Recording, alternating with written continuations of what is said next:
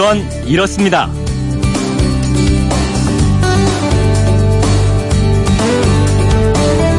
안녕하십니까 오승훈입니다. 세상에는 세 가지 거짓말이 있다. 거짓말, 새빨간 거짓말, 그리고 이것이다. 이것은 뭘까요? 미래를 가리키는 나침반이자 현재를 보여주는 거울이라고도 하는 이것. 통계입니다. 오늘이 통계의 날인데요. 왜 하필 9월 1일이 통계의 날이 됐을까요?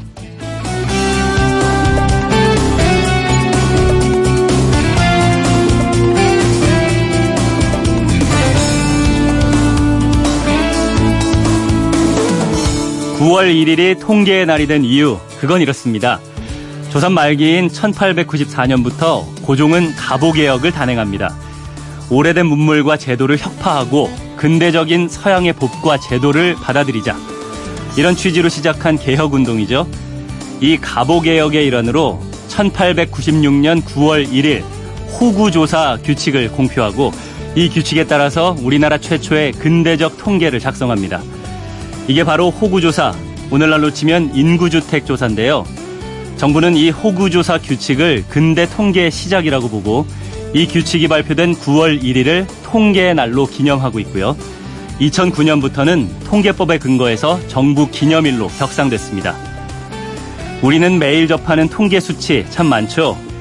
통계로 정리된 정보는 사태의 핵심을 쉽게 빠르게 이해할 수 있게 돕죠. 사람들이 무언가를 주장할 때 통계를 근거로 내놓는 건 바로 이런 이유에서인데요. 하지만 쏟아지는 이 통계를 너무 맹목적으로 받아들이지는 않는지, 통계를 보다 비판적으로 해석하려는 노력을 해야 하는 건 아닌지, 오늘 통계의 날에 생각해 보게 됩니다.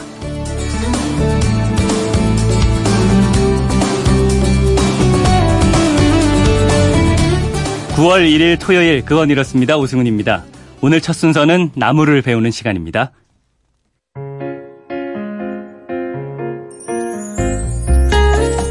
주변에서 쉽게 볼 수 있지만 그래서 오히려 더 알지 못했던 나무에 대해서 알아보는 시간입니다. 나무 구간 코너 고규홍 나무 칼럼니스트와 함께합니다. 안녕하세요. 예, 안녕하세요. 네. 지난주에 태풍 솔릭이 왔을 때 보니까 나무가 네. 부러지거나 뽑히는 경우가 있더라고요. 네. 그 태풍이라는 게 어쩌면 나무한테는 제일 위험한 것 중에 하나라고 생각할 수가 있어요. 네. 이 아무리 저 우리가 조심을 한다 하더라도 이 나무는 허 벌판에 홀러 서 있잖아요. 그렇죠. 그러니까는 바람이 그 큰 바람에 불어와도 피할 수 있는 방법이 없다 보니까 네. 혼자서 그대로 그 큰 바람을 다 맞이하다 보니까 뽑히는 경우들이 있고요. 그래서 아, 이번 태풍에서도 굉장히 많이 걱정을 했어요. 이번엔 또 어떤 나무가 어떤 고생을 할까 음. 걱정을 했는데 어뭐 물론 가로수 정도 되는 나무들이 네. 가로수들이 뿌리 뽑혔다는 얘기는 굉장히 많이 나왔거든요. 네. 하지만 예, 그래도 이제 그나마 다행인 것은 오랫동안 어떤 역사성을 가지고 우리 주변에 살아있던 크고 오래된 나무들은 음. 그나마 어, 이번에 큰 피해를 보지 않아서 좀 다행이다 이렇게 생각하고 있습니다. 어, 그러면은 예. 전에는 쓰러진 나무 중에 의미가 남달랐던 나무가 좀 있습니까? 아 그럼요. 예. 예, 그 해마다 태풍 때면 꼭 이 큰 나무들이 쓰러지고 그래가지고 어. 이제 저로서는 이제 아주 안타까운 경우가 많았는데 네. 가장 가까운 걸 얘기하자면 2012년에 이제 우리나라에 왔던 태풍이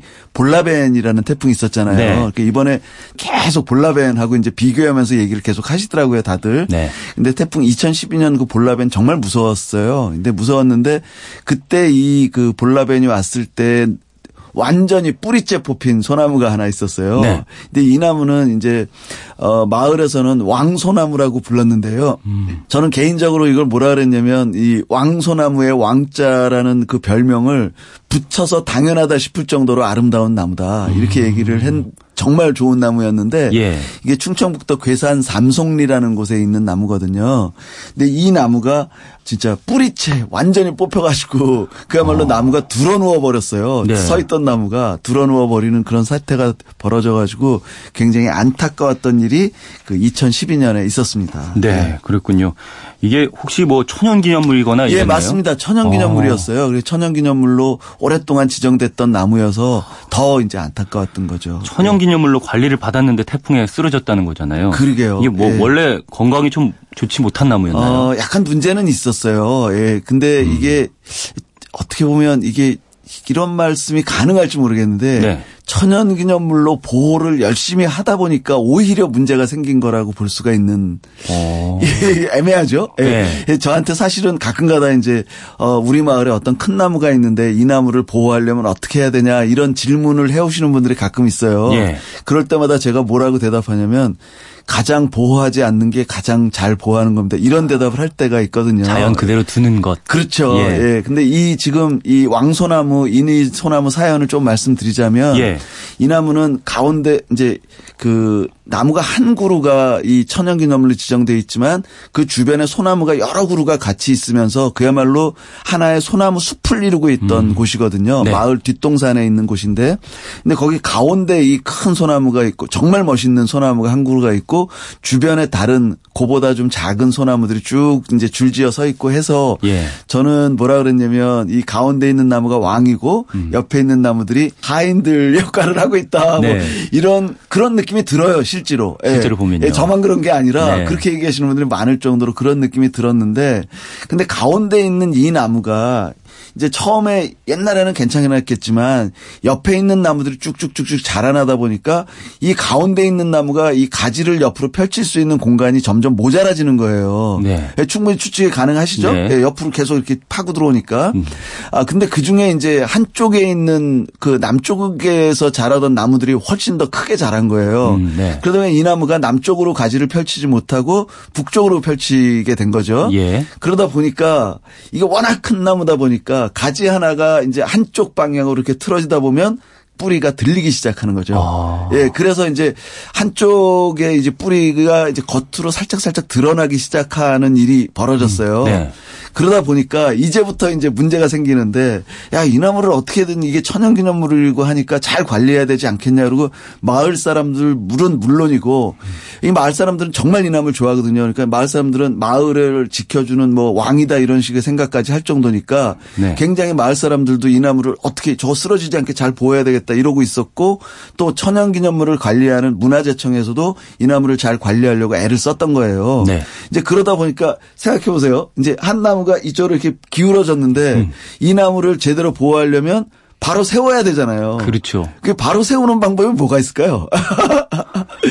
음. 뭐 전문가도 아니신 분한테 제가 여쭤본 게 이렇게 뭐 지지대를 이렇게 대가지고 이쪽으로 밀어주거나 뭐 이렇게 했나요? 네, 맞습니다. 어, 그래요? 예, 그 어. 지지대를 받추는 게 첫 번째 단계예요. 네. 가장 이제 가벼운 정도의 이제 대책이죠. 그런 거 많이 봤어요. 네, 그 보셨죠. 예. 예. 그래서 지지대를 받쳐서 더 이상 이쪽으로 오기보단 저쪽으로 좀 더 갈수 음. 있게 음. 해주는 건데 네. 이 나무는 워낙 크다 보니까 지지대 정도로는 할 수가 없었던 음. 거예요. 그래서 이제 가만히 보니까 아까 제가 말씀드리기를 한쪽엔 이 가지가 뻗어나갈 공간이 없어서 자꾸 이쪽으로 기울었다고 했잖아요. 네. 그러다 보니까 이걸 어떻게 해야 되냐. 요쪽에 공간을 좀 열어주면 되지 않겠느냐 이런 생각이 든 거죠. 그렇죠? 네. 그러면 이제 공간이 생기면 나무는 세월이 지나면서 그쪽으로 자연적으로. 가지를 펼쳐 나갈 테니까 네. 무게 중심이 그쪽으로 가겠죠. 네. 예, 그런 식으로 해서 이 하나의 솔숲을 이루고 있던 쪽에 이쪽 나무의 한쪽 가장자리 쪽에 있는 다른 소나무들을 많지도 않고요. 네 그루를 베어냈어요. 베어냈어요. 네, 네. 네 그루를 베어내다 보니까 소나무 숲이 굉장히 아름다웠는데 요큰 나무 네 그루를 딱 베어내니까 길이 생겨버렸어요. 네. 통로가 생겨버린 거죠. 음. 그러니까 사실 배워내고 나자마자 갔을 때는 굉장히 흉물스러웠어요. 아름다운 음. 솔숲이 가운데가 딱 갈라져 있으니까 음. 흉물스러웠어요. 네. 근데 갔다 와서 보기는 흉물스럽지만 이게 장기적으로는 가운데 있는 이 왕소나무를 보호하는 대책이다 생각하면 굉장히 긍정적이고 시간을 기다려야 되는 거잖아요. 네. 그래서 저도 아, 보기에는 안타깝지만 오랜 시간을 두고 우리 기다려 봅시다. 이런 식으로 이제 글도 여러 차례 쓰고 했어요. 음. 그런데 마침 그렇게 베어내고 나서 얼마 뒤에 바로 이 태풍이 이제 볼라벤이 찾아온 겁니다. 그래서 쓰러진 거군요. 예. 근데 어. 볼라벤이 와도 옆에 소나무들이 그냥 그대로 있었다라면 아무 문제 없을 수, 이겨낼 수 있었을 거예요. 이 태풍이 아무리 그 이 소나무 한쪽 뿌리가 들렸다 하더라도 음. 이 바람이 옆에 있는 소나무들이 막아주고 하는 게 있어서 견딜 수가 있었을 겁니다. 아. 근데 말씀드렸듯이 가운데 통로가 생겼다 그랬잖아요. 그런데 아까 그 뿌리가 드러났다고 했잖아요. 뿌리가 완전히 드러난 건 아니고요. 아. 약간 이렇게 일어나는 느낌이 있었거든요. 그 상태로 그냥 쭉 뒀으면은 더 잘 자랐겠다라고 예, 예 생각을 예, 하시는 거예요. 그렇죠. 음. 그 상태로 놔두면 어, 아, 그 모르겠어요. 이거 그 나무가 앞으로 어떻게 이게 생명이기 때문에 네. 과학적으로 딱딱 이게 어떻게 된다라고 예측을 할 수는 없지만 음. 어쨌든 이 좀 그냥 살 수 있지 않았을까라는 음. 생각을 저는 하고 있었는데 네. 이 태풍이 어쨌든 가운데를 이렇게 베어내고 길이 생긴 상태에서 태풍이 불었는데 네. 태풍이 이른바 그거 있잖아요. 베르누이 정리라고 하나요? 좁은 데로 들어가면 훨씬 네, 더 빨라집니다. 맞죠? 맞아요. 예. 베르누이 정리 맞죠? 예, 예. 그 베르누이 정리가 여기에 적용이 되면서 아. 거기에 갑자기 이 나무 옆으로 부는 바람이 워낙 세지면서 이 나무가 쓰러질 수밖에 없는 그런 처참한 운명에 처하게 된 거였습니다. 네. 정말 아름다운 나무였다고 하니까 더 아쉬움이 남는데 네. 혹시 또 이렇게 태풍에 피해를 입은 나무가 있을까요? 거의 뭐 큰 태풍이 온다 그러면은 이 큰 나무들이 하나씩은 다 부러집니다. 음. 예, 부러지거나 뿌리채 뽑히거나 합니다. 네. 근데 바로 뭐 이 볼라벤이 오기 전에 2011년 1년 전이죠. 태풍 무이파라는 게 왔었어요. 그래. 예, 다들 기억하실 텐데요. 네. 이것도 아주 그 위력이 세서 곳곳에 피, 많은 피해를 남겼는데 제주도에 가면 성읍마을이라고 있죠. 어, 들어본 것 같아요. 아, 안 가보셨어요? 가보세요. 참 네네. 좋은 말이에요. 예. 그 아주 오래된 민속마을인데요. 예. 이 성원마을 안에는 팽나무라는 나무하고 느티나무 여러 그루가 한꺼번에 이 천연기념물로 지정되어 있었거든요. 음. 그런데 그 중에 아주 큰 팽나무 한 그루 큰 가지가 부러져 나갔어요. 이게 큰 가지가 부러지면서 바로 옆에 일관헌이라는 그 건물이 하나 있었거든요. 네. 그 건물 지붕을 이제 덮쳤어요. 건물의 지붕이나 이런 게 좀 무너졌을 거잖아요. 예. 그런데 신문이나 방송들이 죄다 하는 얘기가 뭐냐면 음. 나무가 부러진 거는 이제 살짝 얘기고 나무가 부러지는 바람에 지붕이 부서졌다. 음. 이걸 얘기하는 거예요. 예. 그러니까 제가 나무를 좋아해서가 아니라 네, 선생님. 예, 이거는 발상의 전환이 필요하다는 생각이 음. 드는데요. 왜냐하면 이 사람들이 만든 건축물 같은 경우에는 그 설계도나 이런 것들을 다 가지고 있을 수가 있어서 복원이 가능합니다. 복원이 그죠? 가능하죠. 예. 네. 그리고 지금 실제로 올해 성엄 완전히 그 일관어는 옛 모습 그대로 복원을 했어요. 음. 하지만 나무는 그렇게 큰 가지가 부러지고 나면 그거는 복원이 불가능한 거거든요. 네. 그리고 그 나무는 거의 뭐 700년, 800년을 살면서 한 마을을 지켜왔던 건데 나무 가지가 부러지면서 형상이 좀 처참해졌거든요. 네. 그러니까 저는 물론 사람이 만든 그 지붕 그 건축물이 그건 뭐 부셔져도 된다 이런 얘기는 절대 아닌데 네.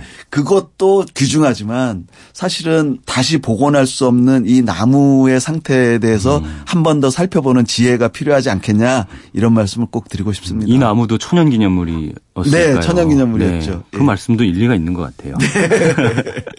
이것도 혹시 뭐 역사적인 의미 같은 게 또 있나요? 이 나무에? 예, 그 지금 말씀드린 그 일관원을 뒤 덮은 그 나무의 경우에는 제주도의 역사를 그대로 간직하고 있는 나무예요. 음. 말씀드렸듯이 이게 700년이 넘은 오래된 나무이다 보니까 제주의 역사를 얘기하다 보면 가장 한많은 역사로 이야기할 수 있는 게 사삼 이죠. 네. 4.3그 학살 사건이나 이런 건데 이 제주 그 항거가 있던 그 시기에 이 나무가 있던 자리가 그 제주 경찰서가 있었다고 합니다. 네. 예, 그러다 보니까 이제 이 관 쪽의 군인들이 군과 경찰들이 여기에 자리하고 있었고 그다음에 이제 이 민이 이제 여기에 대항하면서 싸우는 군인 싸우는 사람들이 여기에 나타났던 거예요. 네. 그래서 이제 서로 이 지역에서 총 싸움을 많이 했다고 합니다. 그래서 바로 이 쓰러진 그 나무에 어, 총탄 자국이 남아 있는 어. 예, 그러니까 제주도의 역사를 가장 그 고스란히 안고 있는 그런 나무라고 볼 수 있습니다. 음, 역사적인 의미가 있어서 더 안타깝다는 생각이 드는데 현재는 어떤 상태입니까? 지금은 뭐 줄기가 부러지면 뭐 어떻게든 복원이 불가능하니까 음. 부러진 상태대로 그대로 남아 있고요. 네. 제가 요번에도 가서 보면서 옛날에 그토록 그 이렇게 아주 장했던 나무죠. 가지가 굉장히 무성했던 나무인데 큰 가지, 큰 줄기 하나가 부러져 가지고 지금은 그렇게 큰 어, 웅장한 모습은 좀 버려졌지만 음. 그래도 아직 여전히 살아 있는 상태입니다. 어, 그나마 다행이네요. 네. 네. 네. 얘기를 나눠보니까 일어나는 자연재해는 막을 수 없지만 네. 이런 피해는 좀 사전에 좀 더 현명하게 대비했다면 막을 수 있지 않았을까 싶어서 아쉬움이 남는 그런 이야기인 것 같습니다. 이제 고규영 나무 칼럼니스트는 보내드려야겠습니다. 다음 주에도 잘 몰랐던 나무 이야기 부탁드리겠습니다. 감사합니다. 예, 고맙습니다.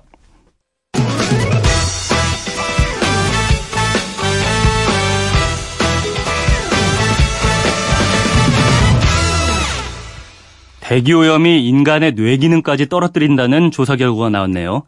미국 예일대, 중국 베이징대 공동연구진이 중국인을 대상으로 연구를 해서 국제학술지에 발표했는데요.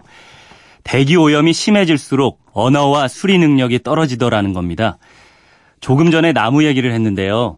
우리 뇌 기능을 위해서라도 나무를 많이 심어야겠습니다. 대기 중에 이산화탄소를 흡수하고 산소를 뿜어내는 게 나무잖아요. 그건 이렇습니다. 오승훈입니다. 저는 잠시 후에 우리 노래와 이야기가 있는 예술 아하 코너로 돌아오겠습니다.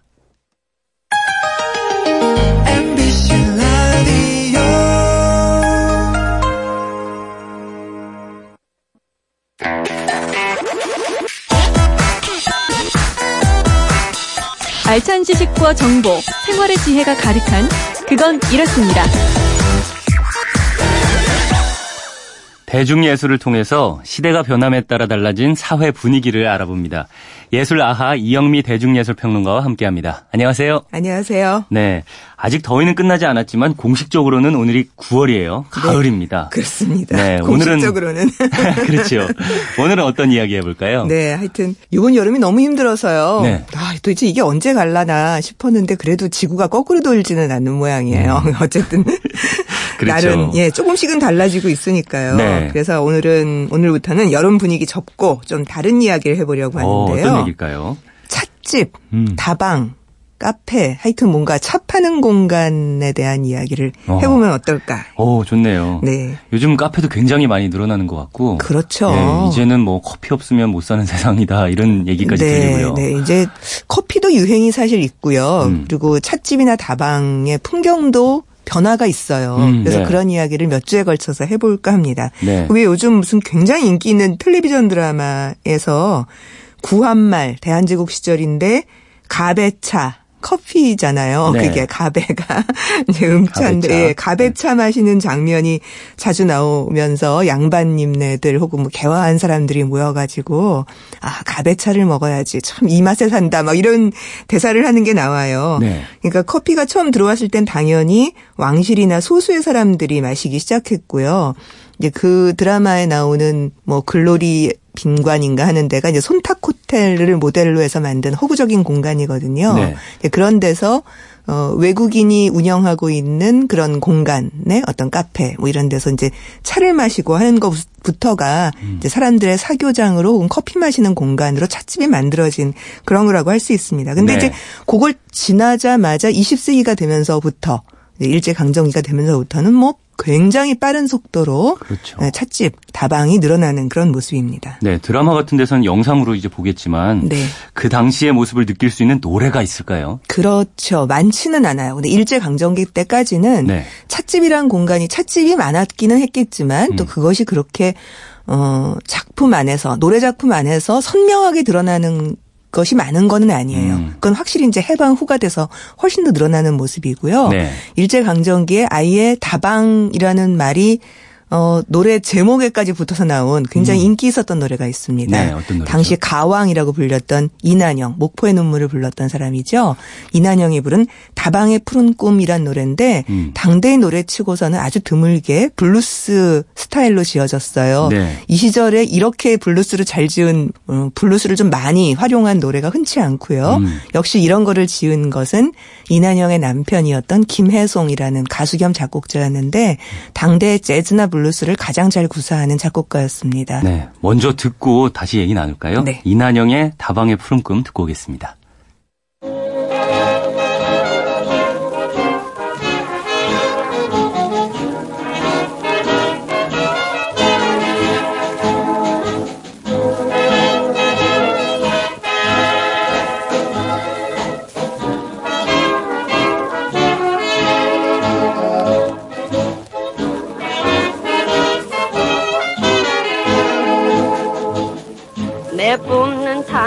연기 끝에 희미한 옛 추억이 풀린다.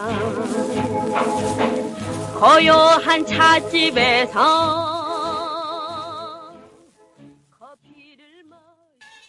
어우, 저는 이 노래 부르신 분이 이난영 씨라고요. 네. 어, 이분의 요즘 말로는 소울이 느껴지네요. 그렇죠. 네. 이분이 노포의 눈물을 불렀던 목소리만 생각하신다면 네. 이 노래가 되게 의외일 수 있어요. 음. 목포의 눈물에선 진짜 꾀꼬리 같은 고운 목소리로 이렇게 딱 띄어서 노래를 부르거든요. 네. 여긴 첫 부분에서 내 뿜는 담배 연기 이런 식으로 이렇게 밑에 딱 깔아서 음. 블루지한 느낌을 내려고 굉장히 노력을 해요. 음, 리듬을 가지고 노는 막 그런 느낌? 어, 네. 그런 어, 거 그런 있습니다. 것도 없고, 예. 예. 다방의 푸른 꿈이라고 이제 제목이 돼 있는데 이 다방 이라고 썼지만 사실 그 당시에는 지금은 음 뭐 다방, 카페, 커피 전문점 이런 커피숍 이런 말들을 쓰잖아요. 근데 네. 한동안은 다방이란 말이 정말 이 업종을 지칭하는 대표적인 말이 됐었어요. 예. 근데 요때는 아직은 다방이 그렇게 많이 정착은 안 된 것 같아요. 음. 그러니까 다방이 있기는 그런 말을 쓰기는 하는데 네. 지금 이 노래에서도 제목은 다방의 푸른 꿈이지만 음. 가사에서는 고요한 찻집에서 커피를 마시며 어, 그랬네요. 예, 이렇게 예. 돼 있어요. 근데 그게 60년대에 새로 이난영 선생이 녹음한 걸 보면은 다방으로 바뀌어 있어요. 음. 고요한 찻집이 아니고 다방으로 바꿔서 어, 확실히 해방 후에는 찻집이란 말보다는 다방이란 말을 더 많이 썼다. 그렇군요. 이런 생각이 들어요. 네. 그 일제 때는 찾아보면 요즘은 검색을 해서 이렇게 신문 같은 것도 뒤질 수 있도록 정말 좋은 세월이 됐거든요. 그렇죠. 공부하는 사람들한테는. 네. 다방 이렇게 해서 검색을 넣으면 이 찻집이 뜨는 게 아니라 다방면으로의 다방이 더 많이 떠요. 그렇겠네요. 네. 그러니까 그럴 정도로 지금 이 다방이란 말이 그렇게까지 그 음. 그 많이 쓰이단 말은 아니었고 오히려 음 찻집보다도 더 많이 쓴 거는 다점. 다점이요. 네. 네. 예. 차 파는 곳. 음. 음. 무슨 점빵 이렇게 얘기하듯이 다점 혹은 끽 끼다점. 예, 끼근 왜 끼견이란 말도 쓰잖아요. 어, 마시다. 뭐. 예, 그렇죠. 예. 예. 하여튼 뭔가 빨아, 빨아들이는 거. 음. 그러니까 다점, 끽다점이란 말에 끼기 빠지고 다점이 됐을 거예요. 네. 혹은 가배점, 커피 파는 집이라는 뜻이죠. 그런 말들이 좀 더 인기를 끌다가 점점 점점 찻집, 다방 이쪽으로 이렇게 그 용어가 변화하는 것으로 볼 수 있습니다. 네. 그 다방의 용어 말고 뭐 공간에 대해서는 또 어떤 게 아무래도 이거는 뭐 외래에서부터 들어온 거니까요. 예. 일본인 거주 공간 쪽에서 먼저 유행을 했다고 봐요. 음. 그러니까 그 이제 구한말 같은 데는 정동이 이제 온갖 외교관들이 모이는 곳이거든요. 지금도 가 보면은 거기 뭐 옛날 미 대사관터가 있고 뭐가 있고 뭐 러시아 공사관터가 있고 그렇잖아요. 음. 네. 그 덕수궁 뒤쪽으로요. 네. 그 성공회 에, 지금 성당이 있는 바로 그 공간들이죠. 그러니까 거기 정동에 모여서 뭔가 마셨겠지만 어, 그 다음에 그 사람들 다 떠나거나 힘이 없어진, 맞으면 일본인이 점령한 공간이 되어버리고 난 다음에 이 한반도가, 네. 그 다음부터 서울에서는 당연히 청계천 남쪽이 일본인의 공간이었어요. 어. 그러니까 이제 거기에 어, 무슨 다방이나 차를 파는 공간이 많아지고, 음. 물론 그것만이 아니라 카페도 거기가 훨씬 많아요. 그러니까 지금은 카페는 커피점하고 같은 말이잖아요. 그렇죠. 예. 근데 예. 그 당시에는 카페가 커피점하고 같은 말이 아니에요. 오. 카페는 뭐라 그럴까 약간 여성 종업원이 서비스하는 곳 조금 좀 그런 곳이고요. 네. 그러니까 끽다점하고는 조금 다른 거였다 그래요. 그러니까 음.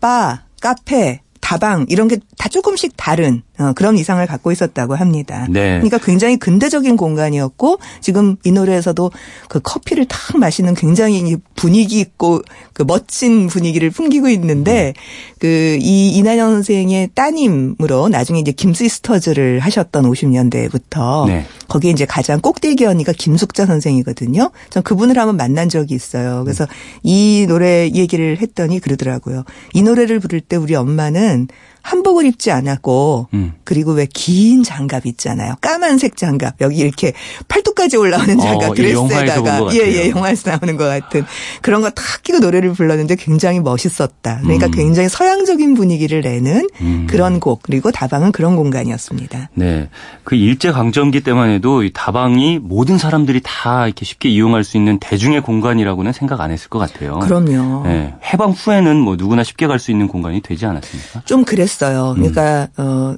해방 후 50년대만 하더라도 그때 왜 그런 얘기 많이 하잖아요. 명동에 나가보면 문인, 예술가, 뭐 무슨 지식인들이 온갖 다방에 모여서 하루 종일 앉아 있었다. 네. 커피 한 잔 시켜놓으면 더 이상 시키라는 말 하지 않고 그냥 죽치고 앉아서 하루 종일 거기 살았다. 음. 근데 그때 커피 값을 보니까 꽤 비싸더라고요. 어. 그러니까 지금으로 치면 거의 몇만 원 정도 수준의 커피 하나기 때문에 그렇게 오래 버틸 수 있었던 거예요. 어떻게 보면. 그러니까 다방이 네. 그렇게까지 싼 공간은 아니었던. 특히 명동에서 다방에서는 네. 그랬던 것 같은데 그럼에도 불구하고 정말 폭증해요. 다방의 수가. 네. 그리고 다방이 갖고 있는 중요성도 늘어나요. 왜 그러냐 하면 해방하고 나면 이제 전쟁을 우리가 한번 치른 거고 게다가 50년 전쟁을 또 치렀잖아요. 그렇죠. 그러니까 태평양 전쟁, 6.25 전쟁, 게다가 분단 이러니까 산업이 이렇게 다 완전히 망가져 버린 셈이에요. 음. 그러면 산업이 있어야만 사람들이 이렇게 드나들고 뭔가 일자리가 잡히는데 그렇지 않으니까 그냥 어디론가 다니면서 자기 일을 찾아야 되는 게 돼버린 거죠. 음. 그러다 보니까 그 공간이 다방이 되는 거예요. 게다가 여자들도 이제는 사회 활동을 할 수 없이 이제 돈을 벌어야 되니까 남자들이 없어지고 막 음. 이러니까 네. 돈을 벌러 나왔고 온갖 사람들이 다방에 모여서 이제 사업을 이야기하고 음. 그때 무슨 사무실이나 전화 같은 걸 구하기가 되게 어렵잖아요. 집에 전화도 없었고. 그러니까 다 다방에 나와 앉아 있는 음. 거예요. 그러면 전화도 다방에서 받아요. 네. 예, 그러니까 다, 아, 다방으로 전화가 어, 전화를 걸려와요. 해요. 예, 예. 그러니까 그 사람한테 내가 지금 어느 다방에 있으니까 이쪽으로 전화해라. 음. 무슨 일이 있으면 이렇게 네. 얘기를 하는 거예요. 그럼 사업하는 사람이 다방으로 전화를 해요. 어. 그럼 마담이 저기 아무개 사장님 계세요. 이러고 전화를 바꿔줘요. 네. 그리고 다방에서 또 돈 내고 전화하고. 그러니까 완전히 다방이 무슨 사무실처럼 음. 활용되던 곳이었어요. 재밌는 풍경이네요. 그렇죠. 네.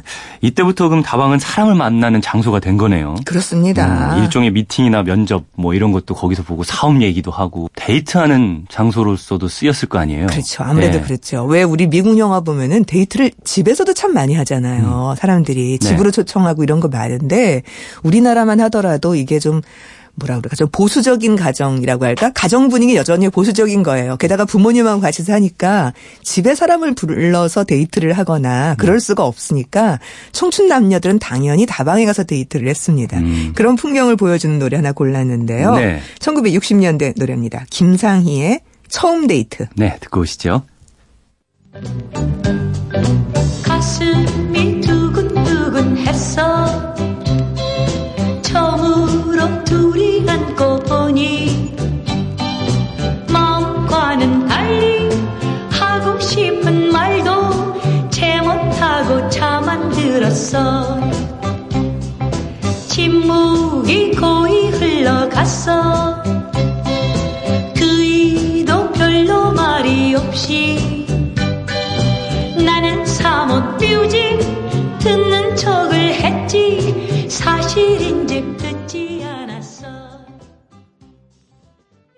재밌네요. 이게 네. 첫 데이트의 설렘, 즐거움 이런 것도 떠오르는 것 같고요. 그렇죠. 시간은 자꾸 흘러갔어. 이렇게 시, 침묵이 흘러가고 음. 왜 처음 만나갖고 별로 할 얘기가 없잖아요. 그렇죠. 네, 그냥 가만히 앉아 있는데 막 온 몸은 다 긴장돼 있고 전 그 어렸을 때 이 노래를 많이 듣고 자랐음에도 불구하고 나중에 네. 공부하면서 가사를 찬찬히 읽으면서 음. 그 대목에서 정말 완전히 넘어갔는데요. 나는 사뭇 music 듣는 척을 했어. 지금도 music 듣는다 이렇게 안 해요. 음악 듣는다 그러지. 사뭇 music 듣는 척을 했어. 하지만은 듣지 않았어. 뭔가 elegance한 느낌이 나지 않나요? music 듣는 척을 아, 했어. 정말 와 정말 손발이 막 딱 오그라드는 그런. 근데 그게 그 당시엔 굉장히 현대적인 포즈였어요. 네. 맨 마지막 구절도 그러니까 이제 어찌할 바 모르고 하지만 너무 기분은 좋고 이 사람하고 설레고 그러는데 음. 그 남자가 나중에 헤어질 때 good night 하고 손을 내밀었 그 악수를 청했을 때 네. 내가 그냥 수줍게 손을 내미는 게 고작이었어. 음. 하지만 나쁘지 않은 거예요. 그 느낌이. 그렇죠. 그러니까 그런 정말 설레는 첫 데이트의 느낌 이런 걸 정말 잘 구사한 60년대 노래였고요. 네. 게다가 김상희라는 가수가 그 당시엔 굉장히 드물게 학사 가수 호칭을 받은 사람이에요. 음, 학사 가수가 뭐예요? 그러니까 어, 연예인 중에는 그렇게 대졸자가 많지 않았어요. 아. 60년대 거의 학사 가수로 꼽는 분이 있었습니다. 얼마 전에 타기하신 최희준. 김상희, 뭐 유주용, 위키리 이런 몇몇 분들이 어 저렇게 고학력자가 가수를 해? 이런 좀 신기한 어. 느낌으로 사람들이 네. 봤었어요. 어, 지금이랑 좀 많이 다르네요. 그렇죠. 70년대 되면서부터는 뭐 다 대학생이고 대학 네. 졸업자가 태반이었으니까요. 네.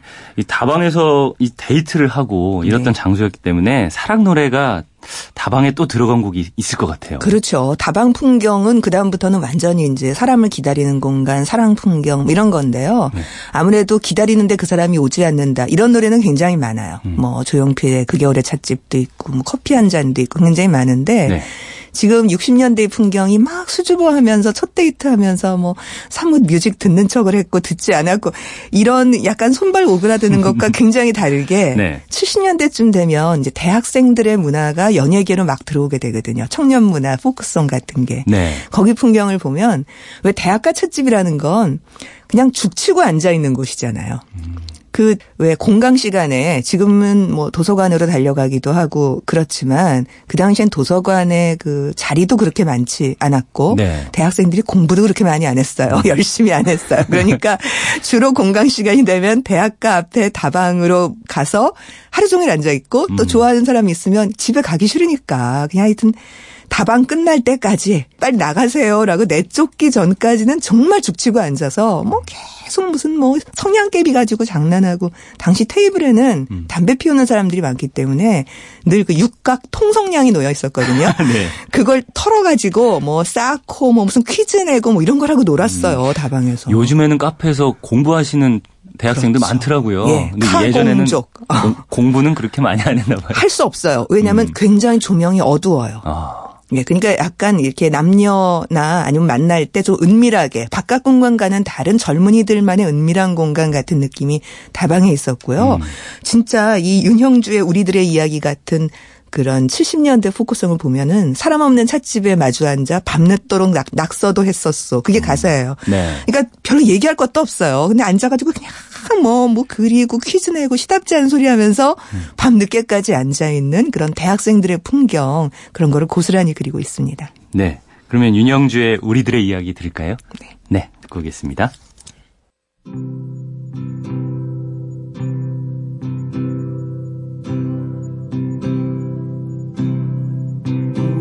웃음 짓는 커다란 두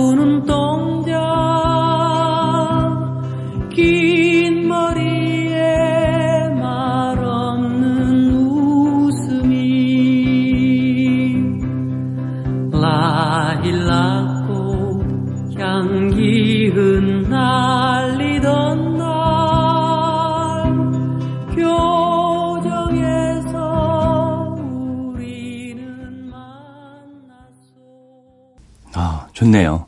좋죠. 네. 사실 그 당시엔 이게 그냥 대학생들이 좋아하는 노래였었는데 음.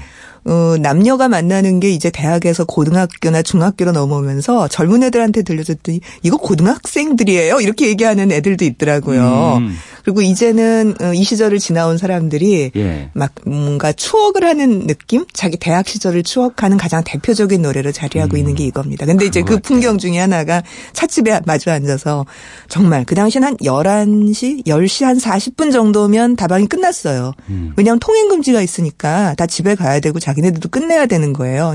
막 눈총 줘요. 가라고. 음. 그런데 앉아가지고 집에 가기 싫으니까 낙서하고 뭐 시답지 않은 소리 하고 둘이서 마주 네. 앉아서 끝까지 네. 남아있는 그런 모습입니다. 네. 오늘 이 다방에 대해서 다방과 관련된 노래 들어봤는데요. 시대에 따라서 뭐 사업, 만남, 데이트 그리고 젊은이들의 공간, 대중의 공간이라고 할 수 있는 다방에 관한 네. 음악을 만나봤습니다. 다음 주에도 이어서 다방 관련 음악을 소개해 주신다고 했죠? 네. 음악 다방 이야기를 좀 할까 해요. 네. 다음 주에도 기대를 해보겠습니다. 지금까지 이영미 대중예술평론가였습니다. 감사합니다. 고맙습니다. 아침이 여유로울 수 있는 주말입니다. 평소처럼 일찍 일어나신 분들에게는 차 한 잔 마시면서 평소와 다른 여유를 즐길 수 있는 토요일 아침이 됐으면 합니다. 오늘 끝곡 조용필의 그 겨울의 찻집 보내드리면서 일요일인 내일은 10분 빠른 6시 5분에 다시 찾아오겠습니다. 지금까지 아나운서 우승은이었고요. 토요일 아침입니다. 편안한 하루 보내세요.